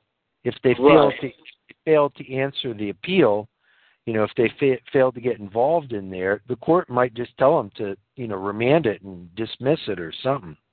Okay. If you fail at the appeal, then your next step is to file a lawsuit in state court against the judgment. Okay. That it was obtained improperly or whatever there. Now, I'm not saying you're going to win any of these. I don't know that much about your case. But this is enough to frustrate the other side if you do it properly. If you don't do it properly, it could be considered a frivolous case, and they could get sanctions against you that cost you more money. But if you research it and do it properly, you could frustrate them enough that they come to you and go, "Look, we'll get the judgment off the record, or we'll mark it satisfied or something if you just go away." Right. But if I go on the website, is there like instructions on how to do it? No. You might look on Jeff's website. Okay. You might look on Jeff's website, which is voidjudgments.net. But if they send you a letter and you send them a validation letter and they don't mail you back a copy of the judgment and they do anything else, you can sue them for FDCPA, and then they're going to be liable for $1,000 to pay you, and you can not only sue, depending on who writes it, if it's a letter and it's got a real name on it of an attorney, you can sue the attorney and the law firm. You can start giving them hell. But before you do that, you need to do some serious studying. Are you a member of the website? Oh, yes. Okay. You need to do some serious studying. You listen to Larry. Larry sues a lot of lawyers. I know he does. But you got to be on the ball. You got to be sharp. You do it right. And you can do that. And if you want to do the other stuff and try to attack the judgment, you can. Right. So. Okay. So, void judgment. Okay. Jeff, what's your website called? Voidjudgments.net. Yeah, you had it right the first time. I got it. Okay, then. All right, I'll go on there, and check it out. Cool. Now, one other thing to consider. You said this was only about $1,000. Oh, yeah. Okay. How much work, time, expense, and effort, and everything else do you want to put in fighting $1,000 judgment? Not too much. I mean, okay. All right. Well, no. Yeah. Hang on a second. Let me finish. Okay. Then something to consider would be talking to these guys and saying, "Look, what'll it take to settle this?"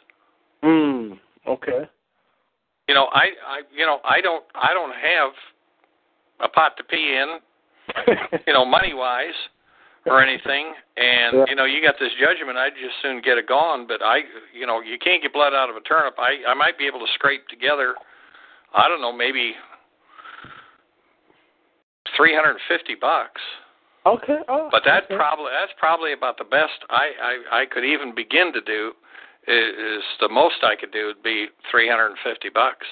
Okay. And see if they'll take it, because, you may have heard me talk about recently, a friend of mine had gotten a judgment against him from a corrupt judge a few years ago from Capital One. Mm-hmm. And it was almost $18,000 and stuff. And I showed him how to negotiate with him, and he settled it for just over $3,000. Okay, wow. That's not bad. 1/6. Right. Well, so if you do that, if I call them on the phone or write them a letter? Well, I call them on the phone and talk to them. Okay. I mean, that's what he did. I told him, I said, the thing is, you do some things you do by letter, some things you can do by phone. It's easy easier to do something like that on the phone, is call them up and say, hey, look, you guys got a judgment against me. And, I have nothing, I haven't had any work or this, whatever your situation is. I don't know what your deal is. Right. But, plead no money and just tell them, look, I'd like to get this thing resolved, but I don't have the money to pay it, even if I wanted to. Right. But I might be able to scrape together a few things, because remember, a bird in the hand is worth two in the bush. Okay, a little bit of cash is in their hand, getting something is better than them having a judgment against somebody that they never get a plug nickel out of. Okay, that makes sense. Okay, and one of the things that, I told my friend when he negotiated, and I've negotiated other stuff. I mean, when I met my ex-wife, she had crap in her credit report, and and I negotiated a good deal on things. But one of the conditions of getting the debt negotiated down was that they would mark the credit file as paid as agreed. Okay. And of course, they were just interested in getting money, and that happened to be Bank One at the time. but they got money, and they could care less what was in the credit report as long as they got their money and stuff, so they marked it as paid as agreed, and all of a sudden it went from a collection account to a positive in the credit report, right along with getting the debt resolved for pennies on the dollar. So remember, that kind of stuff is negotiation. Okay. And the bottom line is, if you don't talk to them and you don't ask, you don't know what they'll do. Mm-hmm, mm-hmm. Okay? Okay. All right, it sounds good. Yeah, you know, I don't know about you, but I wouldn't want to fight a $3,000 battle and all sorts of time and paper and postage and envelopes and crap and everything else over a $1,000 debt. That just doesn't make any sense. I'm gonna call them up on the phone and and try to make a deal with them. That sounds good. Okay. Okay. All right. Thank you. All right. Thank you. All right. Leave it to you to be reasonable, Dave. Well, that deal I did for my ex-wife. The guy at Bank One, he was a jerk. He was a jerk, but Bank One, Jamie Dimon, that's where Jamie Dimon came from, everybody. If you don't know, he was the head man at Bank One, and that's how he became, with the mergers and stuff, became head of J.P. Morgan Chase. But he was a ruthless SOB then, and he still is. And the people at that bank were the same way. And I had a very interesting conversation. I got on the phone and talked to him. I had her permission to discuss this stuff. And the guy started getting snotty with me, and I told him, I don't like your attitude, and you need to stuff it. I'm here to talk business and see if we can get this resolved, so let's just do that. And we got the thing done, and her credit went from bad to good in 2 weeks. So anyway, we are going to go to Akiko Moore. Good evening. Hi. Okay, I am bankruptcy court right now from final judgment from foreclosure. And I used adjournment. Final judgment, they somebody... I think it's, judge signed September 13th. Then writ of execution signed September 12th. So I argue about, there is supposed to be final judgment first, then writ of execution. It was,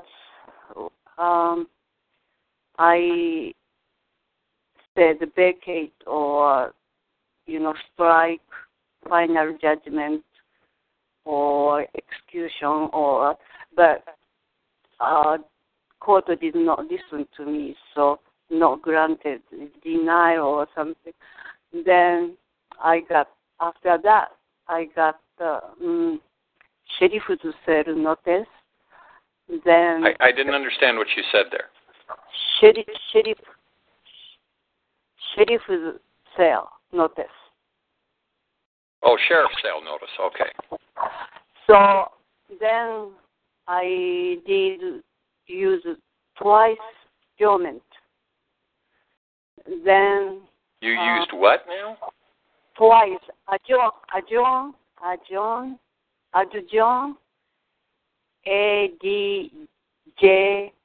ADJOUR. Adjournment.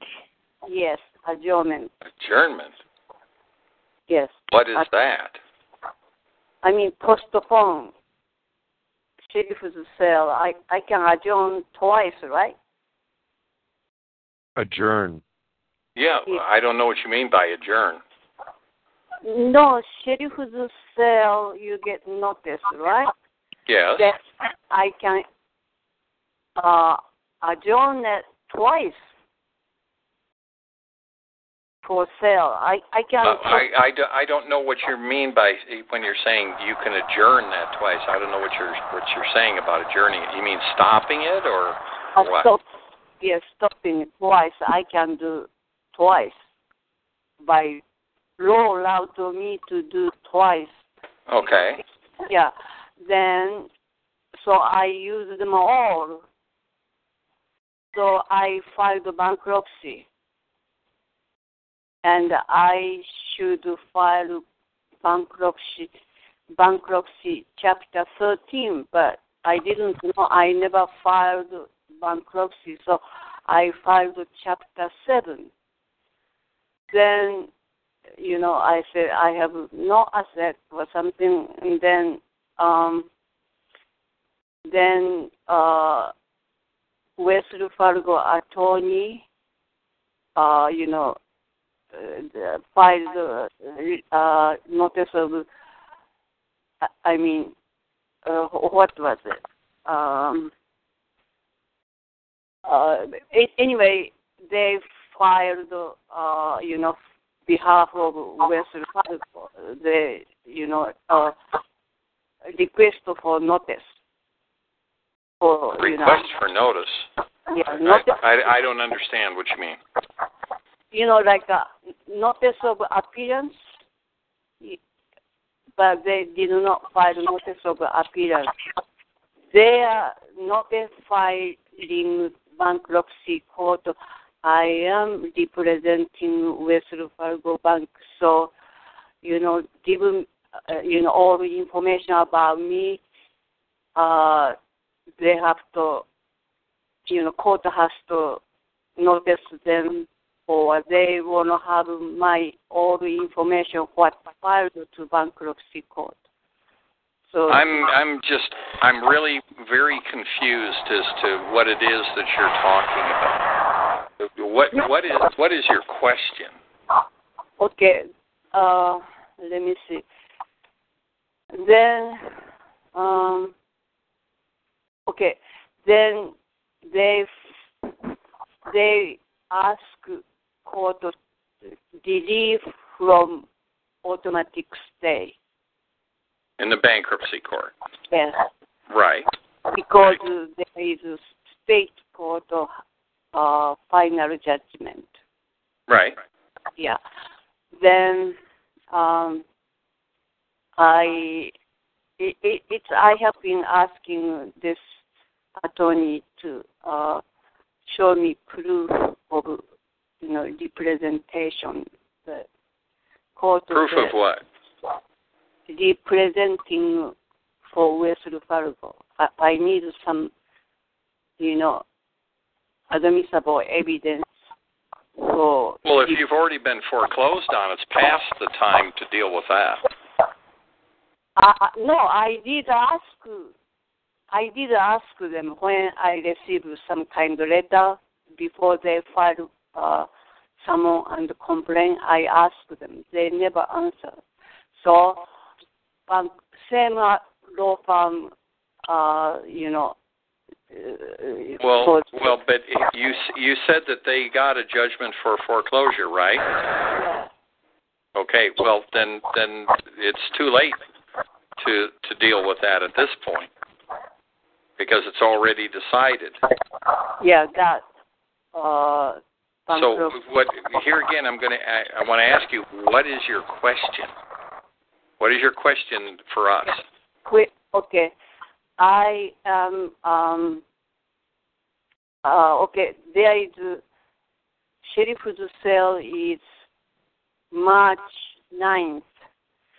So, you know, how can I stop this sheriff's sale? Well, you've already filed the bankruptcy. Mm-hmm. I can transfer my Chapter 7 to Chapter 13, or I can file injunction, you know, primarily. Well, if you wanted to apply for a temporary injunction to prevent the sheriff's sale, you can file a motion with the court for a temporary injunction to prevent that, but you have to have a basis for it, a reason for why. Mm-hmm. Yeah. I mean, you know, you can't just go say, hey, I want an injunction, and they give you one. You know, you have to have a solid basis for why you want an injunction, because you'll be harmed. And what is going to happen if the court issues an injunction? What is it that you're doing that might change the outcome where there wouldn't be a sheriff's sale? And see, if you can't show the court that, then the court's probably not going to grant your injunction. Okay, I forgot. Yeah, I understand. I think I have, but I'm not sure 100%. But I forgot to tell you about after final judgment. I got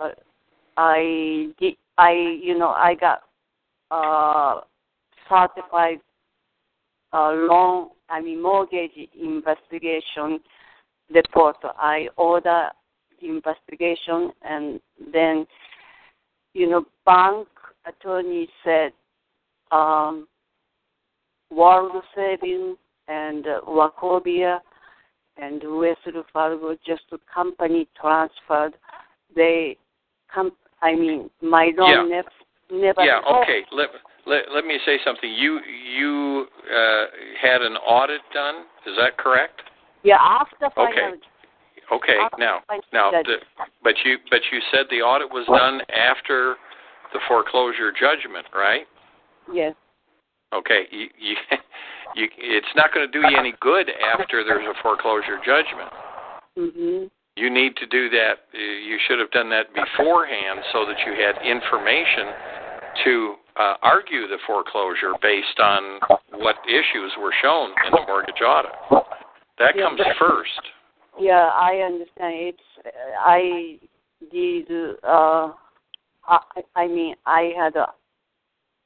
applied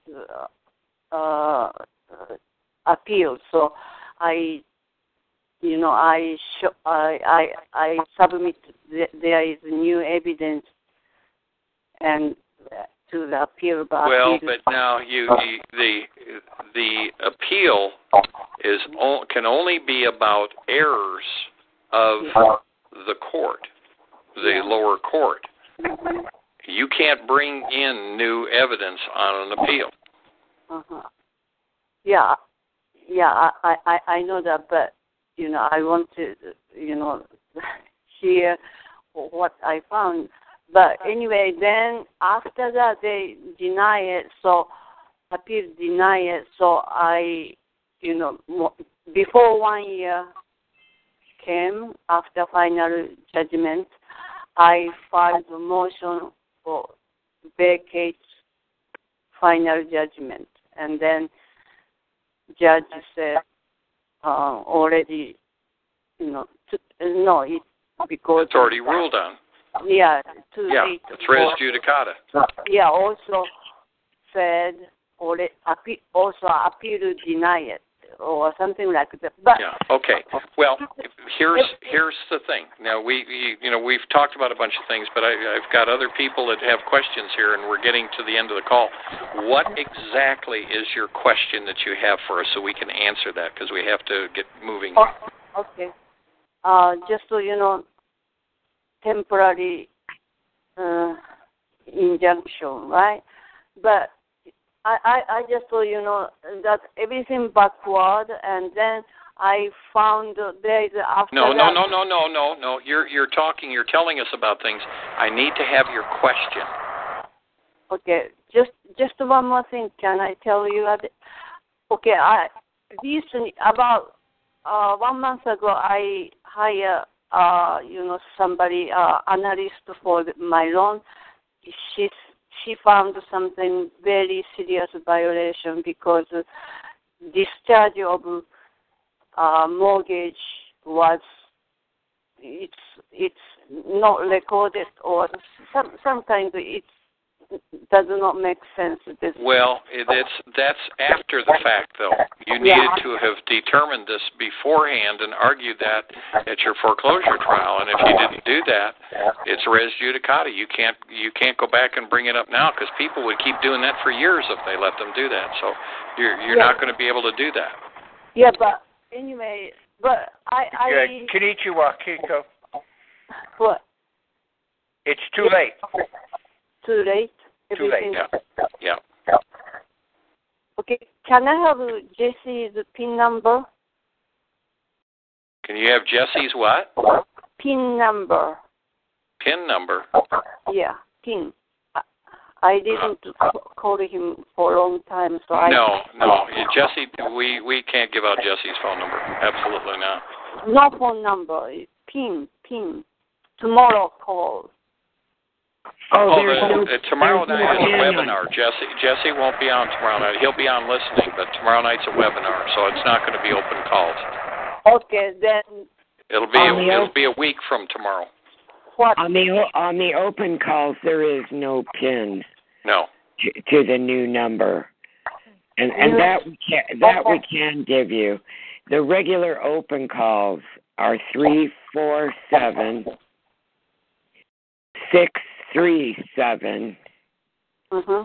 2647. No PIN, and that's 8:00 Eastern time every other Tuesday. 8:00, did you say? Yes, Eastern. 347-637-2647. Yes, ma'am. Okay, this is regular phone number. Okay. Okay. Thank you. All righty. Thank you. All right. We got to keep going here. We got 3 more people, and we're running out of time here. So let's go to North Georgia. You are unmuted. Go ahead. North Georgia, you need to unmute and talk to us, or I'm going to move on. All right. Sorry about that, sir. I had a double mute thing going on. All right. Question. The other day I got an email from you guys from What Lies in Your Debt talking about that student loan case. You guys may have already covered it. I'm just kind of getting on.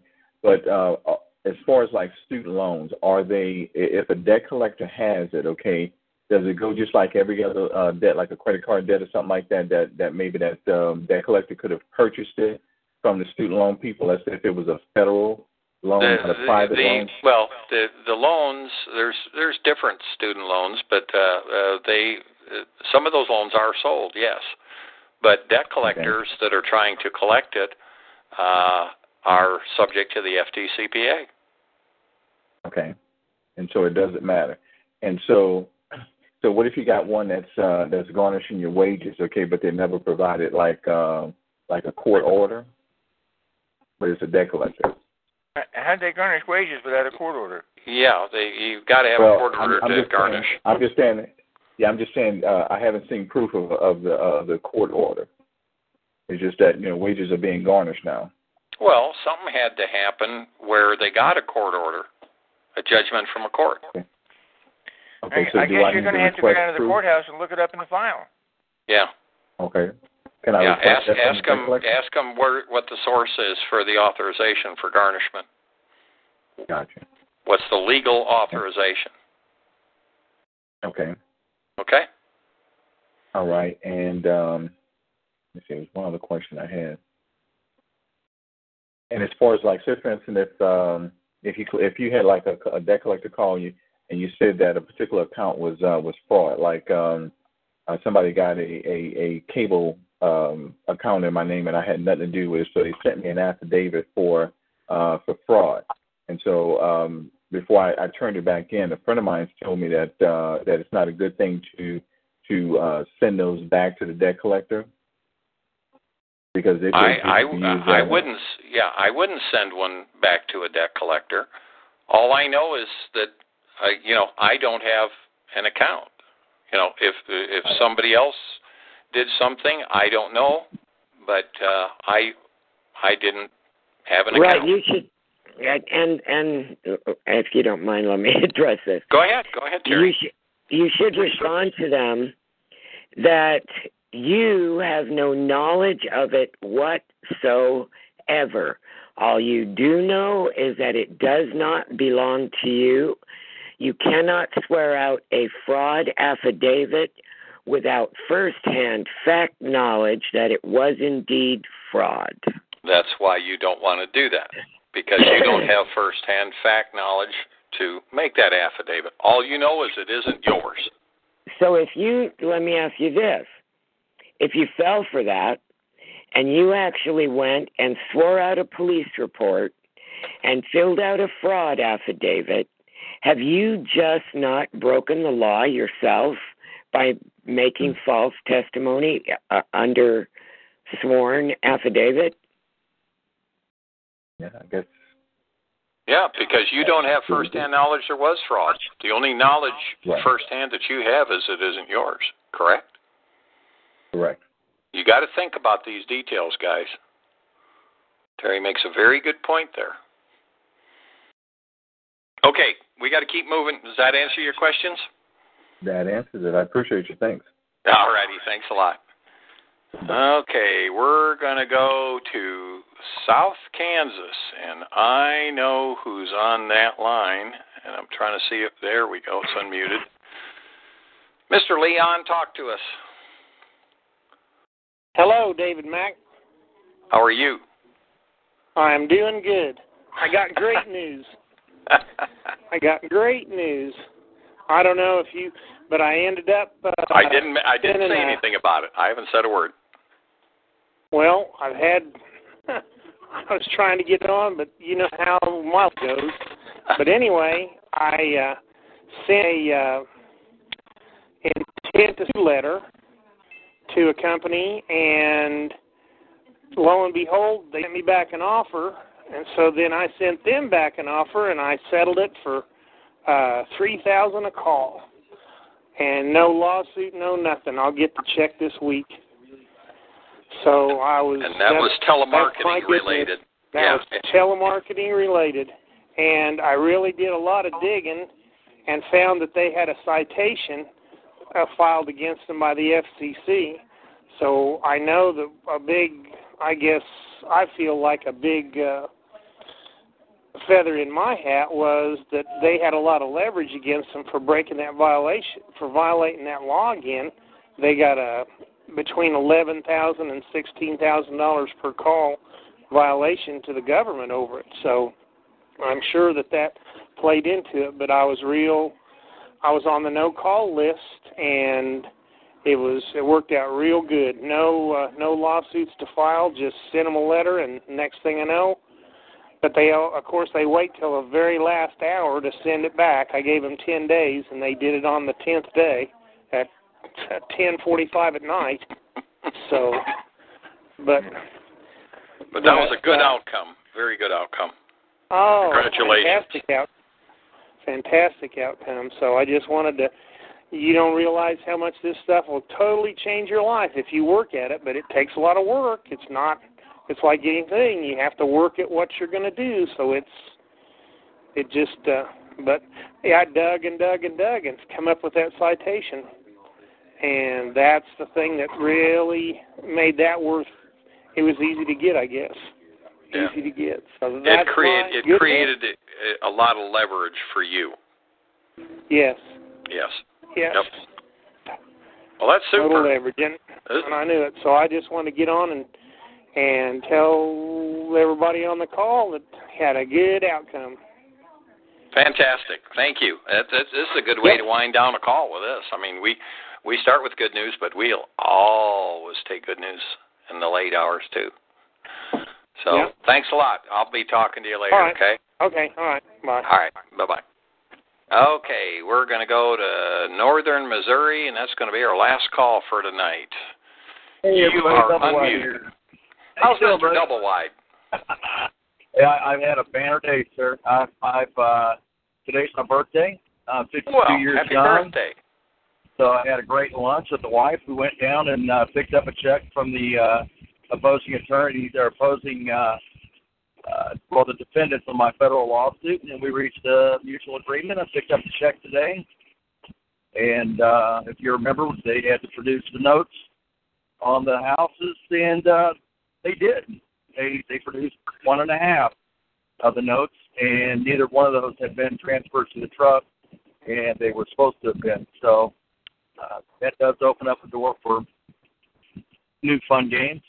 So we're going to have some fun with that. So I also, for me, I closed on a rental house today, which was sold for $40,000 under market value. So that's the good news. I've just had a great day. I wanted to share. But I did have one quick question. The 15 U.S.C. 1666, we have, I have a question on that. I could not find anything on that which says that it's limited to open-end credit. However, I can answer that. Okay. There is description on the FTC's website. One of the other members finally found it and sent it to me. Okay. I'll be sharing those links out, but I need to clarify. The FCBA, which is the Fair Credit Billing Act, yes, applies only to open-ended or occasional balance type credit, such as credit cards. There are other types too that have, various balances. It does not apply to any closed end or fixed payment schedule loan. Oh, that's terrible. Oh, you had to ruin my day. Oh, man. Oh, well, hey, you still have a good birthday.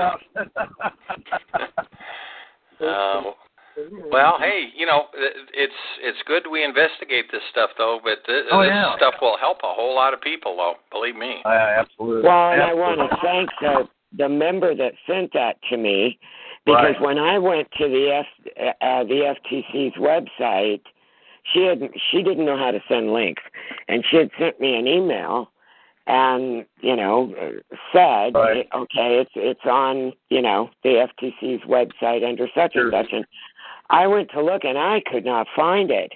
So I told her how to send links, and she went nuts. She started sending me links to all kinds of stuff directly, which was really good, because it's going to enable me to, after I get done with this webinar series, of course, to do a smaller webinar strictly on the FCBA. Okay, so good. I really appreciate all those links, and I will share them out on Wednesday. Absolutely. I got a question for you, Terry. Yeah. How would that apply or not apply to a HELOC? I don't know, because I am not familiar with HELOCs. Well, HELOCs are open-ended. Open-ended. Well, then, hello. That could be interesting. Yeah, the one and thing I might add in on that, on a HELOC, I think would probably have to be one that's not secured by the property. You might check into that. That may be an angle that they would use, that it is secured debt other than an unsecured debt. I don't know, and I couldn't tell you whether there's any case law on it, but it sure is worth looking. Yeah. Well, this is the kind of stuff that, over time, as people dig and find this stuff, we'll get more of these answers. So that's good. But Mr. Double Wide, happy birthday to you. I'm glad you had a wonderful day. You got a nice check, and that's always a good thing. And there'll be more, right? Oh, yeah. All right, guys, thank you, and I'll catch up with you tomorrow. All righty. Good night. Thanks a lot. Be safe out there. If you're traveling, then I think probably tonight you're not. Okay, everybody, that's going to wrap it up for tonight. It is time to call it a wrap, and I want to thank everybody for joining us tonight, especially the moderators, Terry, Jeff, and John. Thanks for your input, guys. And tomorrow night, as Terry has already said in the call tonight, there is the third installment in the webinar series, the updating of what's in the FCRA, and Terry is going to be doing that tomorrow night at 8 o'clock. That is for members only. And, of course, if you're not a member, well, I don't know what to tell you. You can be a member for $1. go to knockoutcollectors.net, and that'll take you to Jesse's website. It used to be $99 and then $49 a month after the first month. And right now he's got a super-duper brother-in-law special on. It's $1 to get in there and use it for a week and see what's there. And after that, it's $49 a month. And there's a 60-day money-back guarantee still. So you can't hardly beat it with a stick. But if you're not taking advantage of all that knowledge that these people are taking advantage of, well, you know, whose fault is that? It's yours, because we can't make you sign up. We don't take you. You got to go there on your own. So, again, thanks to everybody for joining us. Tomorrow night, let's all tune in and listen to Terry and get the good stuff. And then, of course, Wednesday is Terry's call. And there is a webinar in the afternoon. I don't know who is doing the webinar at 3 o'clock Wednesday afternoon. I don't have that information up in front of me at the moment. I should have, but I don't. But that's for members also, and you can look on the website in the upcoming webinars section. It's all right there. And then Wednesday night is Terry's call. If you're, for some reason, not on her email list to get the reminders, send an email to queensongbird@gmail.com. Simply say, please put me on the list. You can even put that in the subject line. But get that out right now. Don't wait till Wednesday, because you probably won't get the reminder in time for the call. So thanks again. Hope everybody has a great evening. And I don't know about you, but I'm going to tune in to Terry's webinar tomorrow night. Have a great evening, everybody. Good night. Good night. Good night, everyone.